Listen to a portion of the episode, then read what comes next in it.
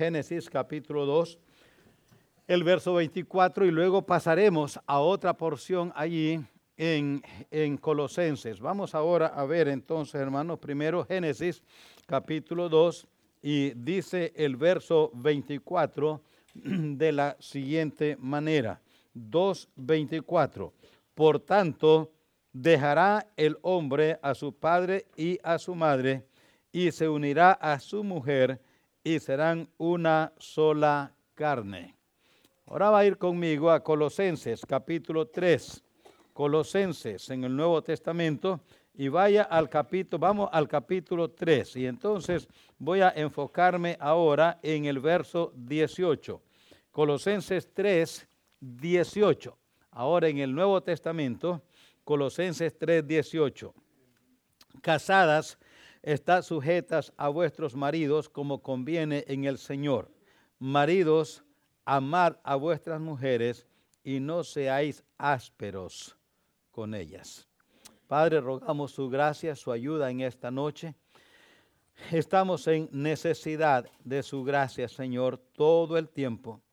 Todo el tiempo los seres humanos, sin su gracia, estamos en desgracia. Pedimos que nos ayudes hoy para entender su palabra y aplicarla a nuestras vidas y también compartirla con otros que quizás no la conocen. Ayúdanos a compartir las maravillas de aquel que nos llamó de las tinieblas a su luz admirable. Pedimos tu gracia en esta noche en Cristo Jesús. Amén. Amén. Hemos venido hablando, hermanos, acerca de eh, la primera parte de nuestra serie de Salvemos la Familia, fue acerca de los propósitos divinos para el matrimonio. Y vimos en esas, en esas enseñanzas, vimos dos propósitos. Un propósito era el compañerismo, el segundo fue complementarse y el tercero fue cuidarse.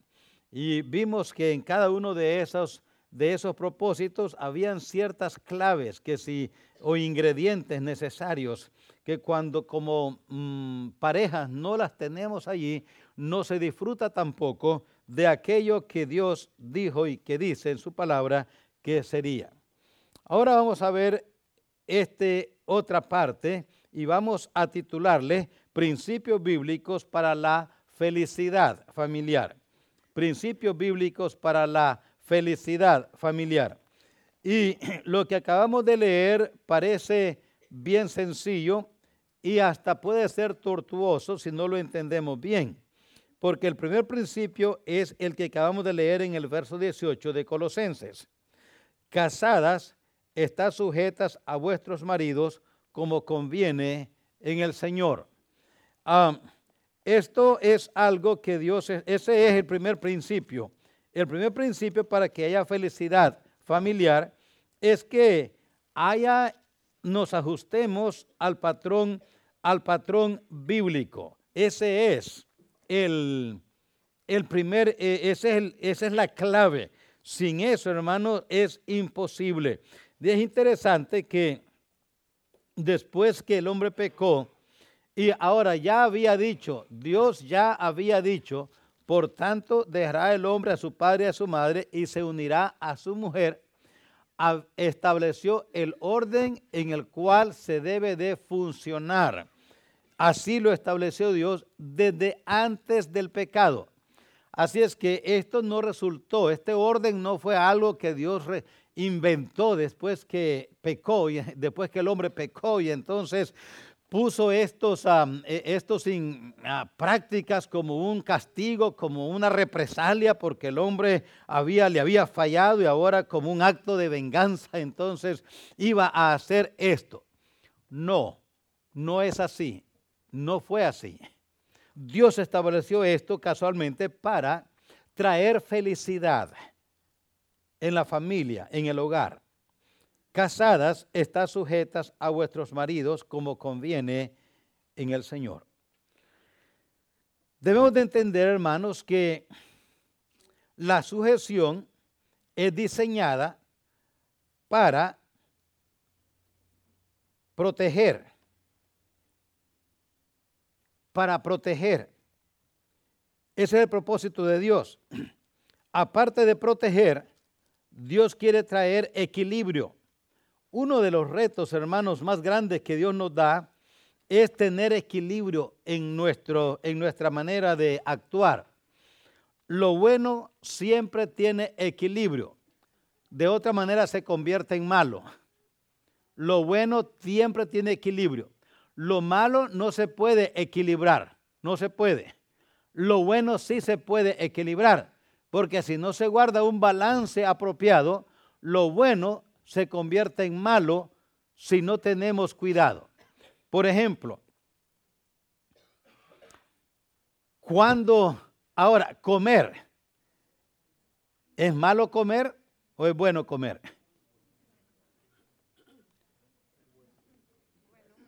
Depende cuánto comemos, ¿verdad? Es bueno. Pero cuando se vuelve glotonería. ¿Me entiende? Hay un punto cuando ya el comer se vuelve pecado, se vuelve glotonería. Entonces hay que equilibrarlo. ¿Dormir es malo o es bueno? Es bueno, es necesario dormir, pero cuando se vuelve en pereza cuando ya el sueño ya, se, ya hay demasiado, perdió el balance, ahora está durmiendo demasiado, ahora o está entrando en una etapa de pereza o está enfermo. Algo está sucediendo, pero ya perdió el equilibrio. La sujeción, hermanos, es el mecanismo que Dios diseñó para proteger, primeramente proteger y luego proveer equilibrio social. Primero los Corintios 11 y el verso 3 dice que el hombre tiene, Dios le delegó al hombre el puesto de ser el líder. Dios lo delegó. Eso no fue invento de ningún machista. El machismo otra vez es un desequilibrio en el funcionamiento bueno que Dios estableció. Dios estableció, dice 1 Corintios 11:3, pero quiero que sepáis que Cristo es la cabeza de todo varón y el varón es la cabeza de la mujer y Dios la cabeza de Cristo. Entonces, es un orden, es un orden. El varón tiene un puesto que le da poder el varón tiene un puesto que le da poder. Les he explicado esto antes, pero es necesario volverlo a explicar. Si el varón administra bien su puesto, que le da poder, entonces la buena administración del puesto que Dios le dio, que tiene poder, él ahora tendrá autoridad y será un buen líder. Si él administra bien el puesto que tiene, que tiene poder, el puesto da poder. Si él administra bien, entonces va a tener autoridad y se va a convertir en un líder. Autoridad es el buen uso de su puesto. Así es que el buen uso del puesto que Dios da resulta en poder legítimo. Esa es autoridad. Autoridad es poder legítimo. Cuando solo porque tenemos el puesto que nos dio Dios, no quiere decir que tengamos poder legítimo.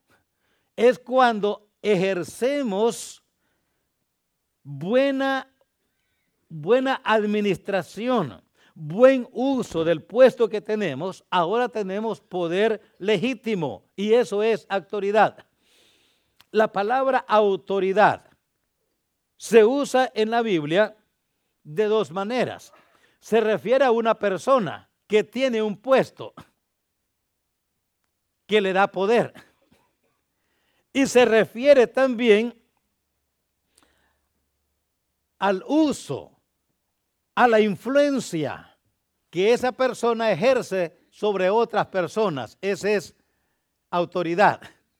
Entonces, una persona, la palabra autoridad se refiere en la Biblia a una persona que tiene un puesto que le da poder, pero también se refiere a la influencia que esa persona tiene sobre otros. Por ejemplo, una persona puede ser autoritaria.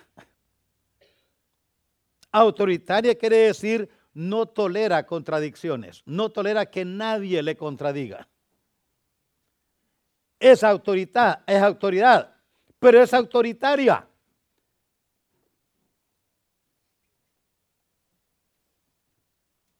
Administra con autoritarismo. El autoritarismo es un sistema de gobierno dogmático.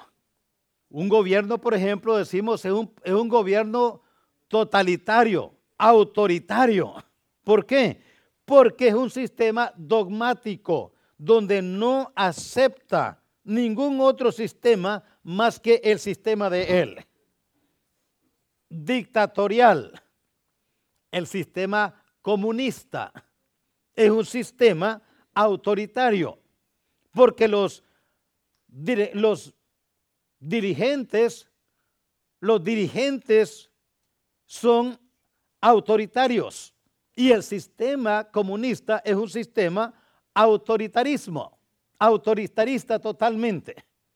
Ahora el capitalista, el capitalismo, que es otro sistema, también se puede volver así en los sistemas, especialmente si lo aplicamos cuando se usa ese dicho, el que paga, manda. Eso es autoritarismo. En el matrimonio, no, Dios no visualizó ese tipo de funcionamiento. Le dio al hombre la responsabilidad y el poder de tener el puesto, de ser cabeza del hogar. Pero le pide al hombre que administre bien, que sepa dirigir, que sea un buen líder, que use bien el puesto que tiene. Y de allí entonces va a venir una sumisión voluntaria. ¿Para qué? De parte de los gobernados. ¿Para qué estableció Dios la autoridad? Vea ahí en Romanos capítulo 3. Ahí está para qué Dios estableció la autoridad. Vaya a Romanos capítulo 13. Romanos capítulo 13 y el verso 3. Para esto estableció Dios la autoridad. Romanos capítulo 13 y el verso 13. Porque los magistrados no están para infundir temor al que hace, al que hace el bien. Note bien, esposos, no estamos para infundir temor al que hace bien. Ahora, implica ahí que, al que hace, el que hace mal, ¿qué debe hacer la autoridad? Infundirle temor. Al que hace mal hay que infundirle temor. Al que hace bien, no, a él no hay que infundirle temor. ¿Quieres pues no temer la autoridad? Haz lo bueno y tendrás, ¿qué cosa? Entonces, al que hace lo bueno, hay que alabarlo. Al que hace lo bueno, hay que alabarlo.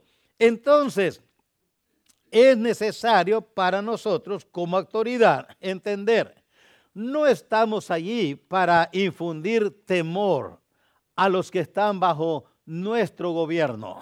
No, estamos allí para alabar al que hace lo bueno. Alabar. ¿Quieres pues tener, haz lo bueno y tendrás alabanza?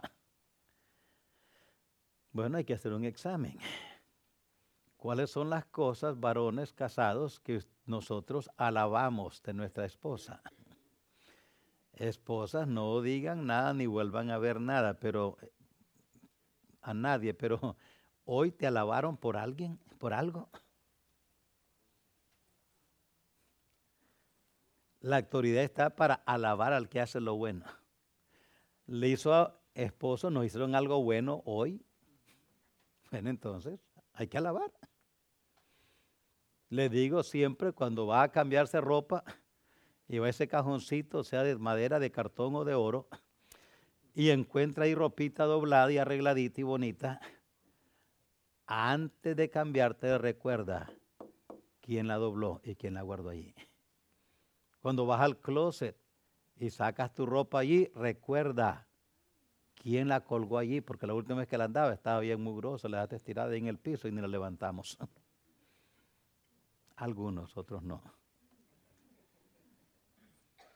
Esposos, estamos hablando que la sumisión a como Dios la estableció es para proteger a ella, es para tener un equilibrio en la sociedad.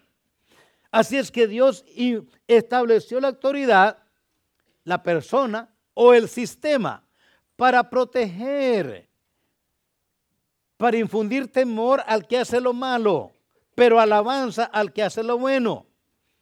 Nosotros los esposos somos los pastores, proveedores y protectores del hogar. Se la puse fácil con 3P. Bien fácil de memorizarlo. Pastor, proveedor y protector. Ya lo tenemos, ¿verdad? Pastor, proveedor y protector. Ya lo tenemos. Pastor, proveedor y protector. Ya lo tiene, ¿verdad? Que no se le olvide. Esposas, recuérdenle. Ustedes lo aprendieron, la primera vez lo aprendieron. Nosotros no se nos queda en la cabeza todavía, convenientemente. El esposo es ese, esa persona que Dios diseñó, lo nos diseñó así, para estar entre la esposa y las presiones de afuera por los compromisos. El esposo es la persona que Dios diseñó, así lo diseñó Dios. Nos diseñó para que estemos entre nuestra esposa y las presiones que vienen de afuera sobre el hogar. Nosotros nos diseñó Dios para que estemos allí, entre medio de ella y las presiones que vienen de afuera, allí sobre el hogar. ¿Como cuál es, pastor? ¿Qué vamos a comer? ¿Qué vamos a vestir?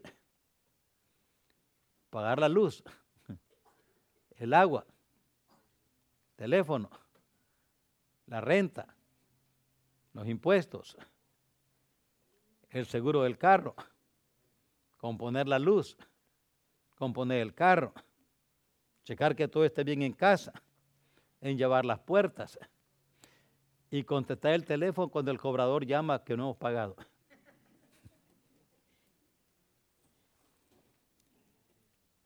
Esto nos diseñó Dios. Ese el esposo está allí. Es el esposo el que debe estar con esta presión encima. No hay nada malo que ella haga los pagos. No hay nada malo que ella se encargue de hacer los pagos o que se encargue de apretar el botón que autorice el pago. Pero ¿quién pone el dinero allí? En la cuenta. Pues ya sabemos quién es. Yo siempre he dicho y lo creo firmemente que si vamos a depender de algún programa de gobierno, sea cual sea, el varón debe de estar allí haciendo fila, llenando los formatos y diciéndole a la persona que nos va a ayudar con el programa por qué no podemos suplir para esta necesidad. El varón debe estar allí.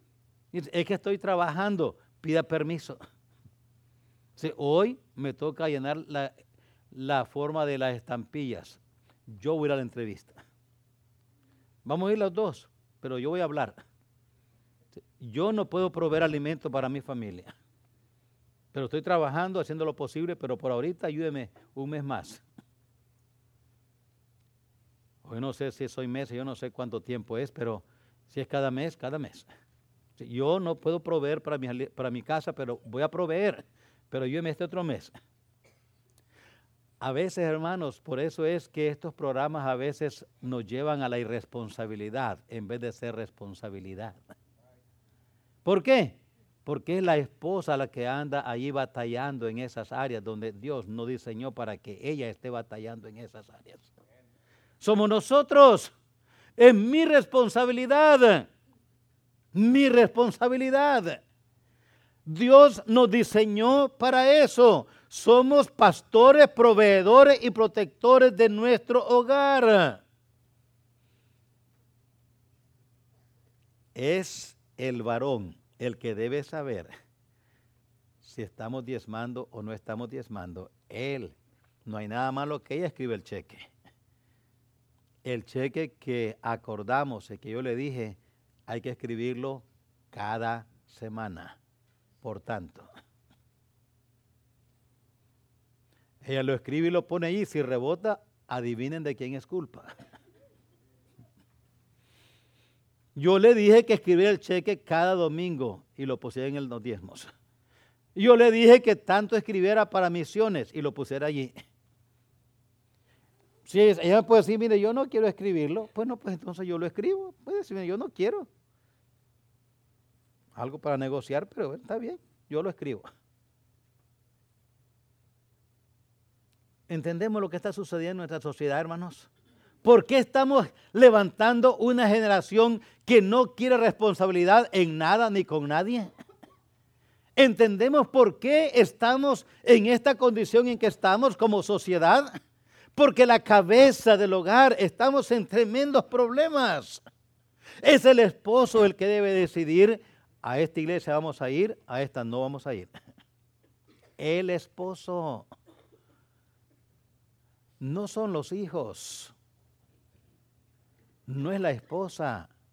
Es mi deber ver que mis hijos tengan alimento espiritual, tengan ayuda espiritual, tengan buena alimentación espiritual. ¿Saben cuál es una de las grandes paradójicas o contradicciones que hay hoy en día? ¿Qué pasa, hermanos, si un padre o padres no le dan de comer a sus hijos. Y andan desnutridos y enfermos por falta de alimentación. ¿Se mete el gobierno o no se mete? Se mete, ¿verdad? Ok. ¿Y qué le pasa a los padres? Van presos. Y los niños se los quitan. ¿Y qué si no quieren mandar los niños a la escuela? Y dicen, no, no los quiero mandar, quiero que estén en mi casa todo el tiempo. ¿El gobierno interfiere o no interfiere? Hermanos, hay consecuencias cuando nuestros hijos no los alimentamos bien materialmente o no les damos educación apropiada. El gobierno interviene porque hay consecuencias por esas acciones porque son acciones irresponsables. Pero ¿sabe qué es lo contradictorio hoy en día? Sería contradictorio si un padre no le da alimentación a sus hijos, no le da educación a sus hijos y anda publicando por todos lados que espera tener los hijos más saludables y más inteligentes. Pero ¿y tus hijos van a la escuela? No, no, no los mando, pero van a ser inteligentes. Yo espero que sean personas, yo, espero que mi hijo sea un especialista en el corazón, un cirujano de primera clase. ¿De veras? ¿Y a qué universidad va? No, no, no va a la escuela. Ah, no vale, no sabe leer, no, no sabe leer. Y juzgamos de loco a tal persona, ¿verdad? Tal padre está loco este. Quiere que su hijo sea un gran cirujano de corazón y no va a la escuela. Pero ¿sabe qué es, hermano, lo contradictorio aquí? Que hay muchos padres cristianos que esperan que sus hijos sean gigantes espirituales. que enfrenten el mundo, el diablo, sus demonios y la carne y venzan en todo eso. Pero no los alimentan bien espiritualmente. Pero están creyendo eso. Están creyendo, dice, bueno, los voy a, voy a mandarlos a una escuela cristiana para que allí me los eduquen y los sean grandes siervos de Dios. No. No es así. Yo espero que mi hijita sea una muchacha sabia, inteligente, que sepa escoger a la hora de buscar un muchacho y orar por él. Pero no le alimente espiritualmente. No lee la Biblia con ellos, no tiene devocionales, no les educa, no les pone un ejemplo bueno y lo peor, ni los trae a la escuela dominical. Una de las paradójicas que yo miro a veces cuando escribimos ahí la lista a servir, y gracias a Dios por todos los que participan, pero miro allí nombres de personas que quieren ser maestros y ellos mismos no vienen a la escuela dominical. Pero, ¿qué locura es esta? me pide que lo, vea y lo, y lo considere para ser maestro de escuela dominical. Que lo considere para ser maestro de escuela dominical. Pero no viene a la escuela dominical. ¿Qué cree que debemos de hacer? ¿Ponerlo o no ponerlo?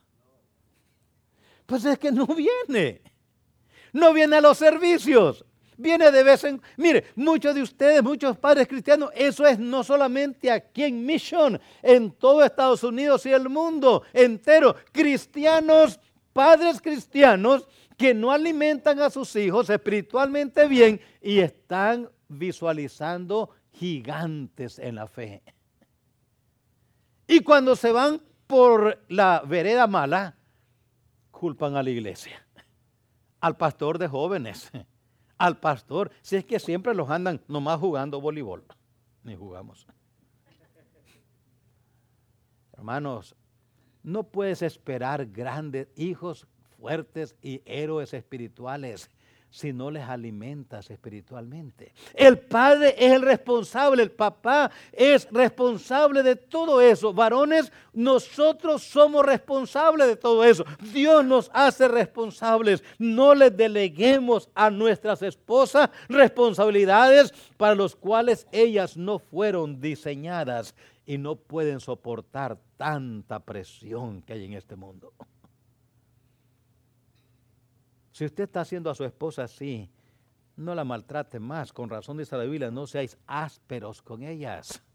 Nosotros pensamos que ser ásperos es hablarle groseros, hablarles de una manera grosera. No, ser áspero es dejarles cargas que ellas no pueden llevar.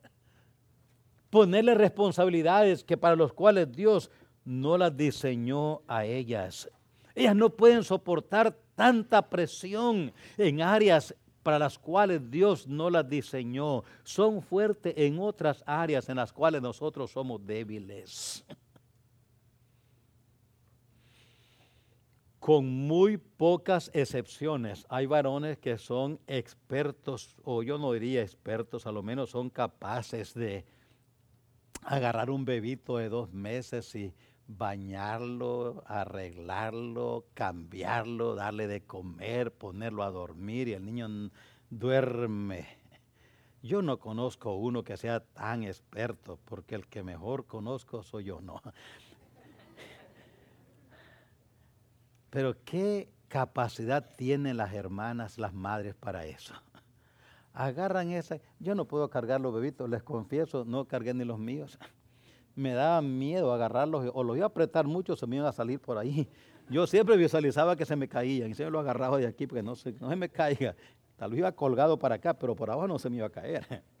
Porque mi gran temor era que se me cayera, lo que lo iba cargando se saliera por abajo ahí y yo no lo agarraba ya. Yo no puedo cargar bebitos. Me cuesta. Pero qué bien lo hacen las damas, las madres agarran ese bebito, lo levantan, lo bañan, lo limpian, lo arreglan, lo cambian y lo dejan tan hermoso y el niño risa y risa y risa. Lo agarra el varón, el papá y él llora y llora y llora me estás matando. Y no sé qué hacemos nosotros. Y ya no digamos encargar los nueve meses. Nueve meses. Y disfrutarlo. Hay las madres, hasta donde yo sé, no encuentro madres. Yo no sé para qué este bebito aquí que me cae mal, ojalá que no lo tenga, ¿para qué lo quiero? No, lo cuida, lo, apapacha, lo, lo disfruta. Ellas son fuertes en eso, nosotros no servimos para nada. No les deleguemos a ellas esas áreas en las cuales no pueden ellas, en las cosas que Dios las preparó y las diseñó, ellas son capaces. Hermanos, cuando ellas están fuera del área en la cual Dios los diseñó, se sienten totalmente inseguras. Por eso, por eso mismo. Miren, es interesante Fíjense ustedes lo que dice 1 Timoteo. Vayan a 1 Timoteo capítulo 5. Vean lo que dice 1 Timoteo capítulo 5. Es interesante lo que dice aquí. Note lo que dice esta porción. Llama la atención, si no lo entendemos bien, no, no, vamos, a, no vamos a comprender. Miren lo que dice 1 Timoteo capítulo 5. Noten, yo creo que es... Eh, el verso 3 habla de honrar a las viudas. Honrar a las viudas. Y les dice por qué. Pero nota el verso 14. Nota el verso 14. Quiero pues que las viudas jóvenes se casen, críen hijos, gobiernen su casa, que no den al adversario ninguna ocasión de maledicencia. ¿Por qué dice la palabra de Dios? ¿Por qué dijo Dios, quiero que las viudas jóvenes se casen? ¿Por qué? Porque es así como ellas obtienen seguridad, obtienen eso que hace falta si está sola. Dios dice, hágalo de esta manera, háganlo así. Esto es lo que Dios dice que hagamos, para que de esta manera las, damas viudas jóvenes tengan seguridad. La sumisión es un mecanismo diseñado por Dios para proveer a la esposa seguridad. Seguridad, definitivamente. El esposo debe guiar, por eso la importancia, debe guiar su hogar, ser responsable en el hogar, de la disciplina en el hogar, del devocional en el hogar, del desarrollo espiritual de la familia. Eh, siempre, hermanos, siempre, en toda la escritura, Dios siempre responsabiliza al hombre. Siempre responsabiliza al hombre. Mire, eh, Génesis, vaya a Génesis capítulo 18. Vea lo que dice allí, Génesis capítulo 18. Y note el verso 17, 18, 17 de Génesis. Y Jehová dijo, encubriré yo a Abraham lo que voy a hacer habiendo de ser Abraham una nación grande y fuerte, y habiendo de ser benditas en él todas las naciones de la tierra, porque yo sé que mandará a sus hijos y a su casa después de sí que guarden el camino de Jehová, haciendo justicia y juicio, para que haga venir Jehová sobre Abraham lo que ha hablado acerca de él. ¿Por qué no dijo Dios, encubriré yo a Sara lo que voy a hacer? ¿Por qué? ¿Por qué dijo, encubriré yo a Abraham lo que voy a hacer? ¿Por qué no pensó en Sara? ¿Por qué no dijo así allí? Porque yo sé que ella mandará a sus hijos y a su casa después de sí, que guarden el camino de Jehová. ¿Sabe por qué no lo dijo? Porque no está en el programa de Dios que funcione así el hogar. No está en el programa de Dios. Dios siempre responsabiliza al hombre. Él es responsable. Yo sé que a veces decimos por Eva estamos así nosotros, pero Dios dice otra cosa. Vaya a Romanos capítulo 5. No te dice Romanos capítulo 5. Note el verso 12. Note lo que dice Romanos 5:12. Por tanto, como el pecado entró en el mundo por una mujer y por ella el pecado, así también la muerte. ¿Estoy leyendo bien? No, no, no, no.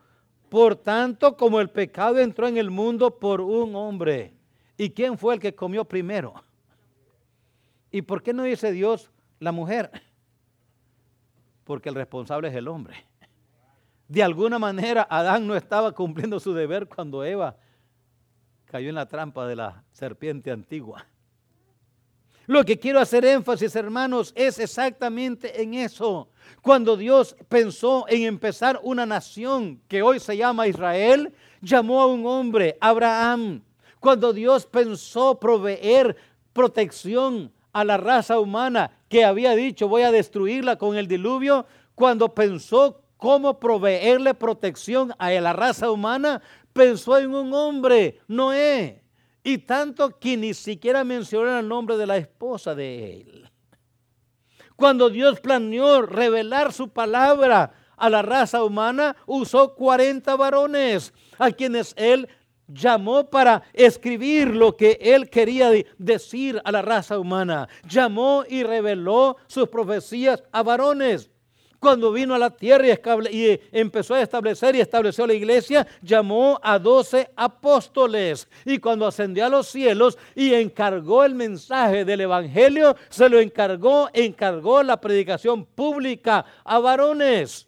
¿Qué estoy diciendo, hermanos? Mi énfasis aquí es no quién es el, quién es, no una de, un debate, no, mi énfasis aquí es que Dios nos dio un ejemplo diciéndonos, varones, ustedes son responsables, los escogí a ustedes para que fuera cabeza de su hogar. Y hermano, Dios no falló en su elección ni ha fallado en su plan. El que hemos fallado somos nosotros.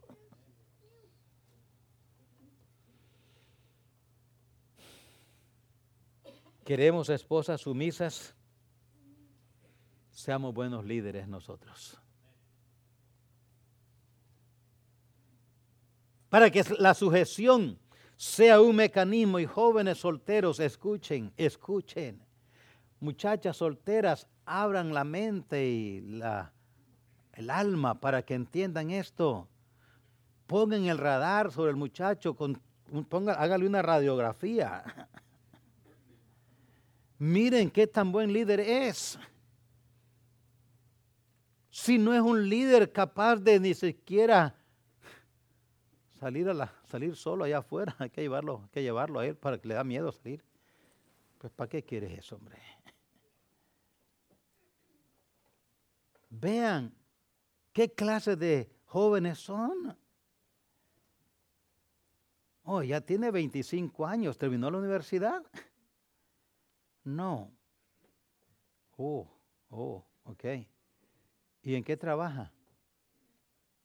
Ay, hermano, hay que empezar por otro, por espiritual. No, no, no, lo espiritual está bueno, pero hay que comer.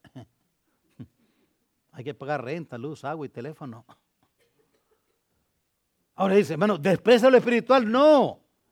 Pero sabes, muchachas solteras, miren si ese muchacho está enamorado de Dios primero. Porque es posible que ni esté enamorado ni de Dios ni de ustedes.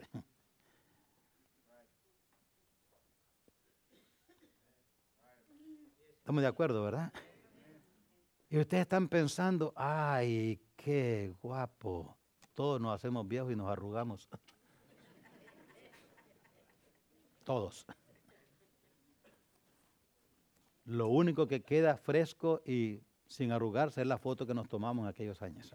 Lo demás cambia.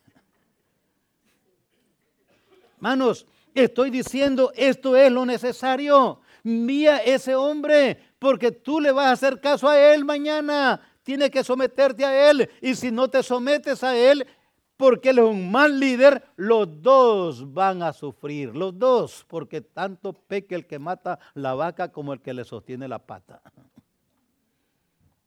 Los dos van a sufrir.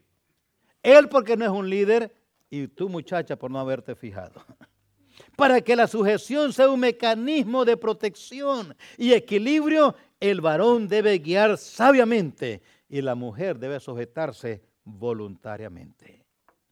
La sujeción, la sujeción es, hermanos, un medio de enseñanza. La sujeción es un medio de enseñanza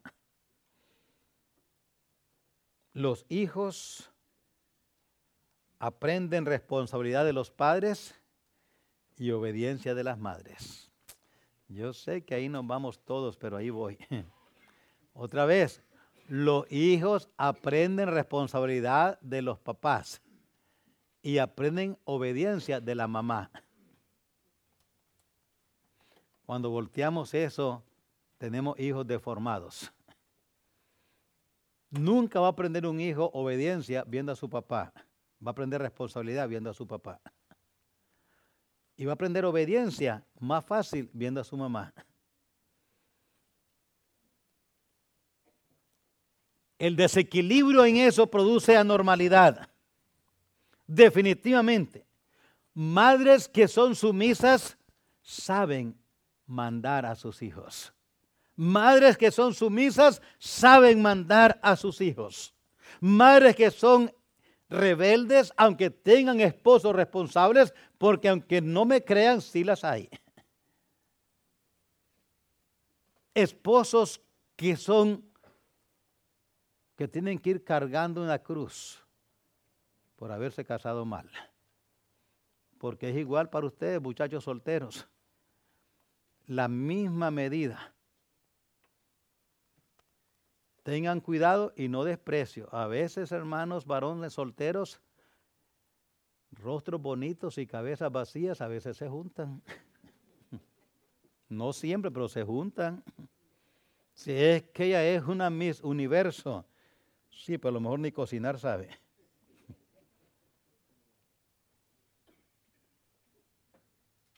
mira primero a esa muchacha, ¿qué está haciendo para Dios?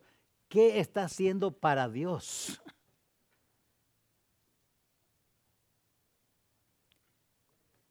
Porque madres sujetas pueden mandar con autoridad. Se enseña respeto. Respeto a la autoridad. Los, hijos vieron a su mamá respetar a su papá, respetar. Y yo no estoy diciendo, hermanos, que los matrimonios nunca discuten. Sería una gran mentira decir aquí, no, yo nunca he peleado con mi dulce y bella esposa. No, hombre, si les dijera. Pero procuremos no hacerlo frente a nuestros hijos. Esposa, si tu esposo cruzó la línea, recuerda que ahí están esos niños viendo y oyendo. Mejor llora, pero no grites. No le hables a tu marido ásperamente y respetuosamente. No, por amor a ellos. Porque mañana ellos ni van a respetar a su papá, ni te van a respetar a ti. Nunca andes acusando a su papá frente a tus hijos. No andes acusando a tu papá, a tu esposo, el padre de esos niños con sus hijos. No. No le digas jamás, es que tu papá, es que tu papá, es que tu papá es esto, es lo otro, es lo otro, es que ese hombre es tarugo. No, no. Y a veces hacen tarugadas, hacemos. Una vez vino un matrimonio hace años a verme estaban en esa lucha y dice, pastor, tenemos problemas, no tenemos, este, no, se nos acabó la comida. Y luego, luego me dijo, pero ¿sabe por qué? Le diga por qué, pastor. Pues, pues ni modo, ya dijo, oye, que me digas, ¿qué pasó? Es que, hermano, había una guitarra y a mí me encanta la guitarra y es una guitarra tan barata y yo la compré. Sí, dijo, ahora vamos a comer guitarra, es lo que dije la otra vez. Pues que yo la guitarra, a ver, le voy a echar manteca, a ver qué sale. A veces hacemos tarugada como esa. Se comió el cheque, en puso el cheque en una guitarra. Y ahora el presupuesto no daba. Pero no grites delante de esos niños. No le hables así a tu esposo frente a ese hombre, a esos niños que están absorbiendo todo, todo, todo, todo. La sumisión es un medio de enseñar respeto, se enseña gratitud, se enseña aprecio porque vieron a su mamá ser agradecida con su esposo y con Dios. Motivemos. No estoy diciendo que solamente ella debe ser, estoy diciendo que se, se impacta mucho eso. Que nosotros como pareja mostremos gratitud, aprecio a Dios unos con otros y esposas. Háganlo ustedes, aunque su esposo no lo merezca. Se enseña servicio vieron a su mamá servir. La sumisión, estoy diciéndole cuánto enseñamos. Enseñamos obediencia, enseñamos autoridad, enseñamos gratitud, aprecio, enseñamos servicio. Vieron a su mamá servir. Vieron a su mamá servir.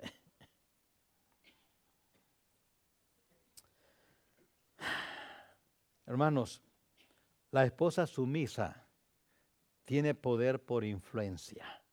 La esposa sumisa tiene poder por influencia. El esposo tiene poder por el puesto que tiene. Tiene poder por el puesto que tiene. Cuando gobierna bien, tiene autoridad. La esposa sumisa tiene las dos cosas automáticamente. Cuando ella es sumisa, tiene poder y tiene autoridad automáticamente. Se lo voy a probar.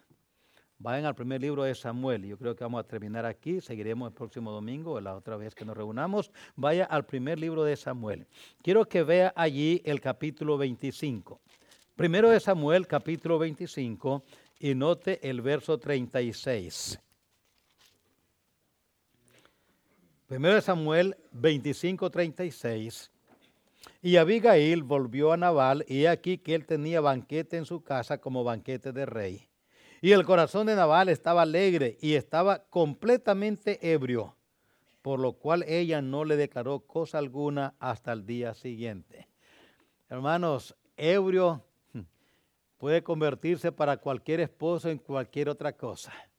No le declaró, ¿por qué no le declaró nada? Porque estaba totalmente ebrio. ¿Por qué muchas esposas no le declaran nada al marido? Porque tiene un pésimo humor. Y cuando le dicen algo, agarra a ese niño, agarra la puerta, agarra el carro, agarra al vecino, no puede retenerse y la esposa tiene miedo de decirle algo porque solo le dice y hay una explosión en el hogar. Varones, aprendamos de este necio naval. La esposa no le dijo nada porque estaba borracho. Pero bien puede ser otra cosa. El esposo nomás oye que la esposa le dice algo, fíjate que los niños hacen así, fulano ven para acá y, le da una zarandeada y luego, pero es que yo no te dije para que les pegara, pues ya les di ahora, ya está. No, Naval, dice la esposa, no le dijo nada, estaba borracho. Pero bien puede ser otras cosas, mal carácter. Pero por la mañana, cuando ya a Nabal se le había basado los efectos del vino, le refirió a su mujer estas cosas y desmayó su corazón en él y se quedó como una piedra. Y diez días después, Jehová hirió a Nabal y murió. Esposos esposas, oigan bien lo que voy a decirles. Una esposa sumisa es peligrosa. Sí, porque Dios le concede lo que está pidiendo. Escucha bien. Abigail tenía un esposo necio, necio en el grado máximo. Y Dios la liberó. La liberó. Ahora, esposa, si tu esposo es un necio, y el Señor, libérame de este monstruo que yo no supe cómo lo escogí conviértelo. Puede ser que lo convierte en piedra como a Naval. Pero lo voy a probar con otra. Mire aquí lo que pasó, una mujer sumisa. Vaya al libro de Esther. Vaya conmigo al libro de Esther. Vea lo que dice allí, específicamente el capítulo 7. Esther capítulo 7. Quiero que noten algo aquí. Esther eh, vive, en la esposa de del rey Asuero. Los reyes en ese tiempo tenían total control y dominio con quien fuese y a que fuese y por lo que fuese. Aquí está un hombre que no tenía limitaciones en lo que quería y lo que hacía. Él tenía poder para matar a quien quisiera y a quitarle a quien quisiera lo que quisiera. Era el soberano.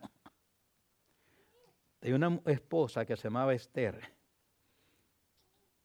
y Esther tenía un gran problema. Note cómo lo enfrentó. capítulo 7 de Esther.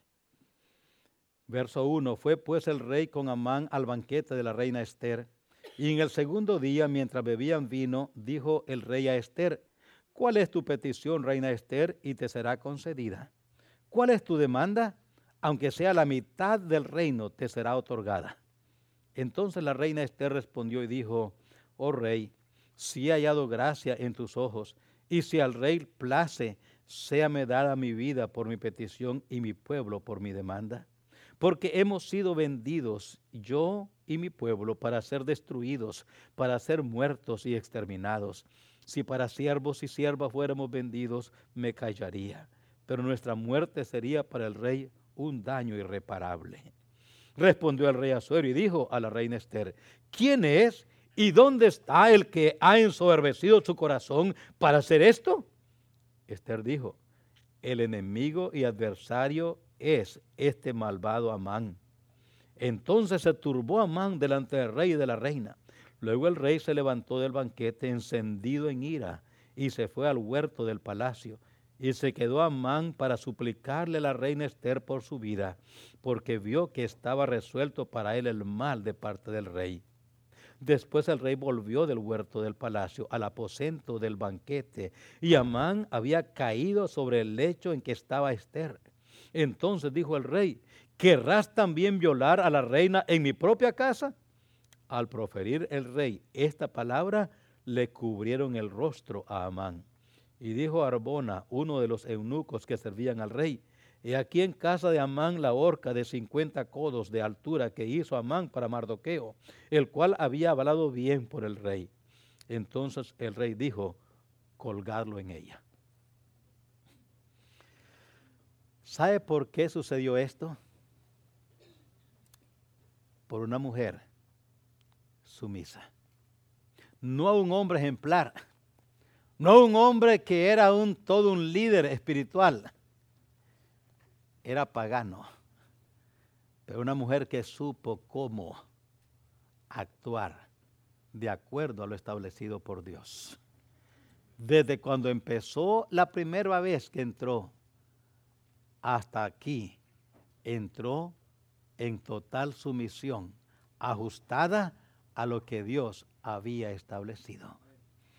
¿Saben, hermanos, por qué a veces Dios no muestra más su poder en nuestros hogares? Porque ni los varones estamos siendo los líderes que Dios quiere que sea, ni las esposas están siendo sumisas a Dios como Dios quiere que sean.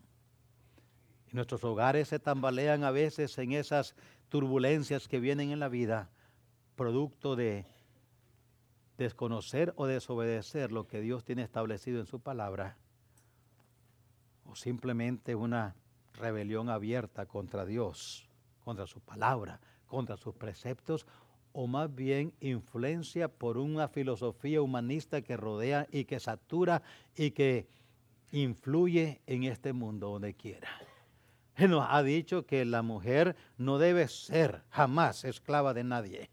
Y yo digo amén a eso. No debe ser esclava de nadie. Pero Dios estableció un orden para funcionar. Y cuando funcionamos así, hermanos, esto trae felicidad en el hogar. Trae exactamente como hemos venido diciendo desde el principio. Viene una felicidad matrimonial. Una felicidad familiar.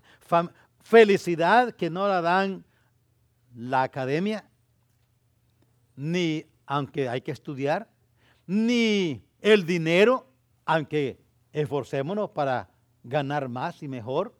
No, no, lo dan los bienes temporales, aunque también hay que tener, pero no es eso lo que nos da felicidad. La felicidad familiar viene cuando nosotros como padres, como esposos, seguimos lo establecido por Dios. Y Dios se encarga de hacer lo demás. Pero saben, hay precio que pagar. Varones, ¿dónde estabas este domingo a la hora de escuela dominical? ¿Por qué vino tu esposa sola y tarde? ¿Dónde estaban tus hijos hoy durante la escuela dominical? ¿Dónde están tus hijos el miércoles?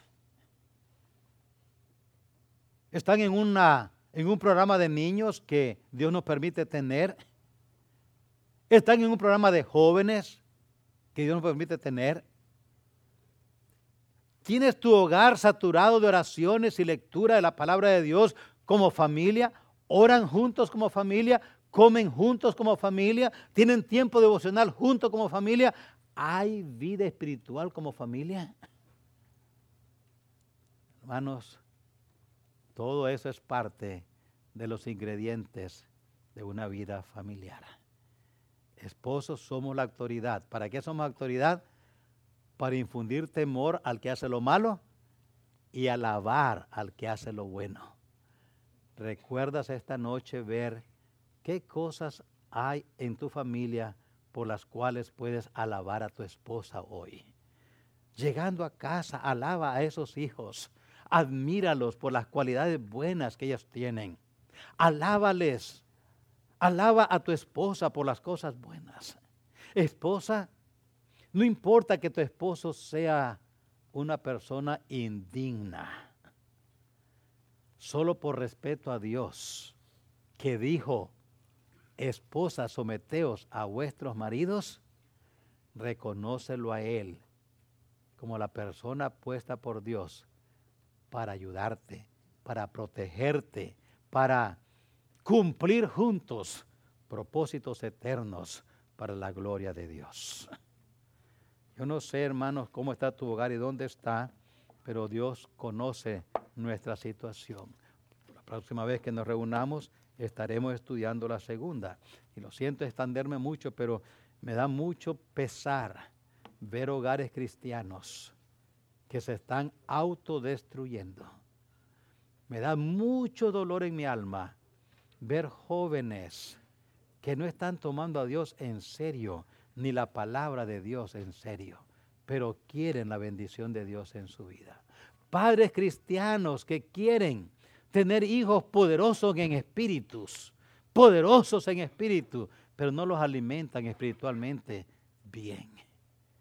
Imposible imposible. Oremos, Padre.